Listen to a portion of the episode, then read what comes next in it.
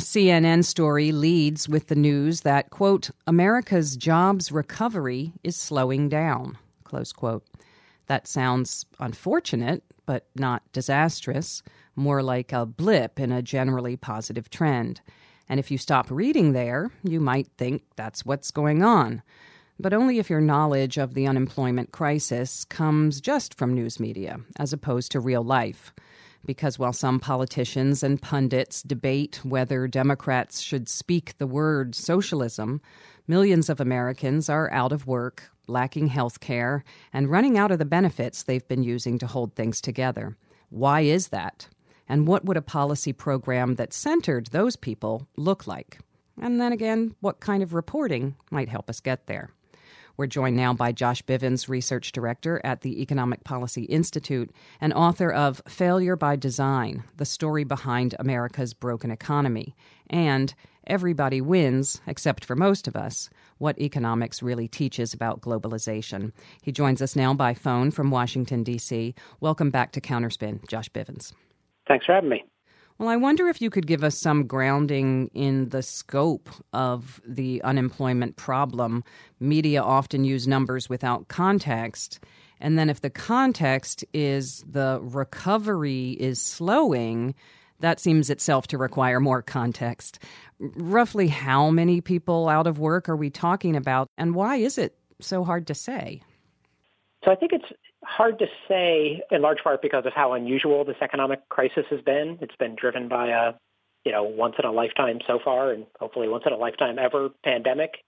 I think the best summary of sort of how damaged the U.S. job market remains is that at the end of September, if you just compare how many jobs were in the economy then versus how many jobs should have been in the economy given the jobs that were there before the pandemic and just the natural growth in the economy over time, you're looking at a gap of about 11 million workers. And so I think that sort of 11 million jobs gap is probably the best way to think about the distance from where we are today and where we would be in something looking like a healthy economy. And you have to think also about people who maybe they haven't lost their job, but they've lost hours. Lots of folks are impacted. That footprint is much wider than even sort of people applying for unemployment benefits might demonstrate, right? That's definitely right. If you include people who would normally be working full time but are reporting themselves part time for economic reasons, and then you include people who, when you ask them, have you had any interruption in your work over the past couple of months related to the virus, then you're getting much closer to a number like 25 million people who have had something about their working situation still damaged as of September. Turns out wishing it away doesn't work. There seems to be a kind of magical thinking that, you know, if we stop thinking about it, it will go away. And, and it almost seems like something's happening with benefits. If they expire, then somehow the suffering will end. Uh, at the end of July, Republicans let that $600 across the board increase in unemployment insurance benefits expire. And now if I understand it right, if nothing happens, other federal programs are going to expire too, right around Christmas, right?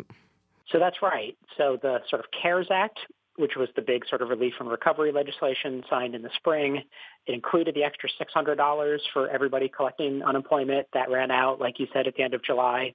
It also did a really good thing in normally our unemployment insurance system is super patchy in terms of who actually qualifies to get benefits when they lose a job. If you think about Uber drivers or other people who are not classified as employees but are instead classified often incorrectly as independent contractors, they can't get UI. You think about genuine correctly classified independent contractors who suffer during recessions, but they can't get it. They instituted something in the CARES Act, the Pandemic Unemployment Assistance Program, that actually just greatly expanded the universe of people who could collect unemployment insurance benefits. That's what runs out at the end of this year. It's been terrible to roll out because we have disinvested so much in our UI systems over recent decades, but it was a real attempt to make our sort of, you know, welfare state much more protective, kind of trying to do it on the fly with a rickety system. But it was a super admirable effort. And it did pay off. Like tens of millions of people actually got some aid through this expanded PUA program. And that indeed does go away at the end of this year if Congress does nothing. And of that, uh, a recent EPI press release says the cruelty is mind blowing, which I know are not terms in which economists generally speak, you know, although maybe they should because economics is always life or death or can be.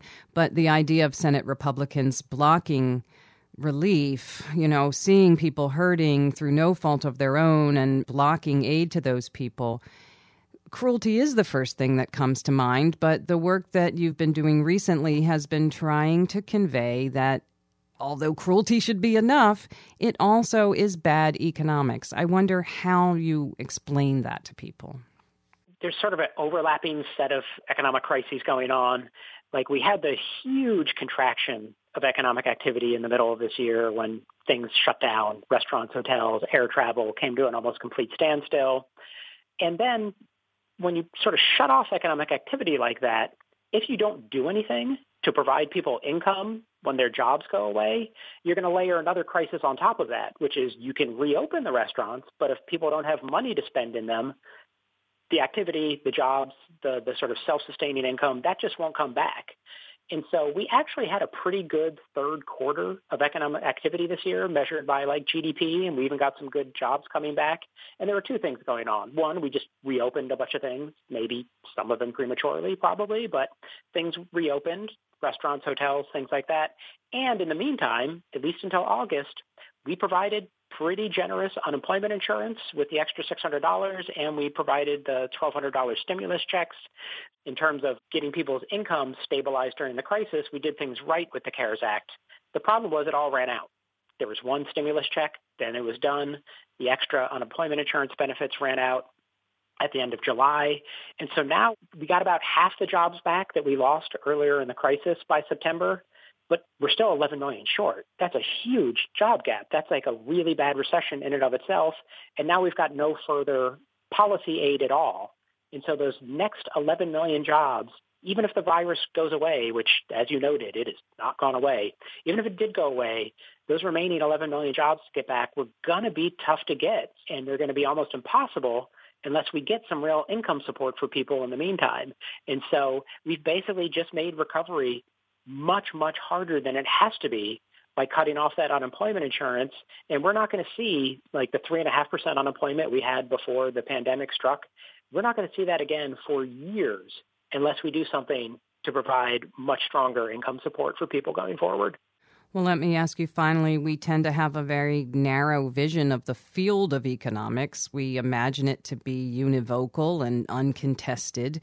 Uh, and that leads to imagining that we as people don't have fundamental choices in the way we want work to be valued and resources to be distributed, which leads me to ask given that we're in a moment of potential change, what would a worker centered economy look like? An economy that centered the very folks who have been kind of used and abused, you know, flotsam and jetsam in the current situation and have realized the tenuousness of the jobs that they do have and the health care that's attached to those jobs.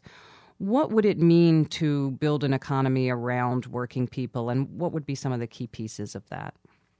Yeah, it's a great question. So I would say first, there's definitely no silver bullet there was not like one piece of legislation that passed at some point that so disempowered workers.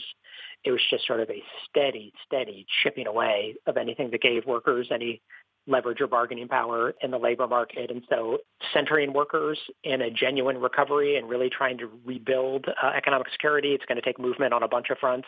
Some really important fronts. One is just make returning to very low rates of unemployment for a very long time, an absolutely key part of all policy that in sort of when you're recovering from recessions, that requires fiscal policy. It requires that relief and recovery.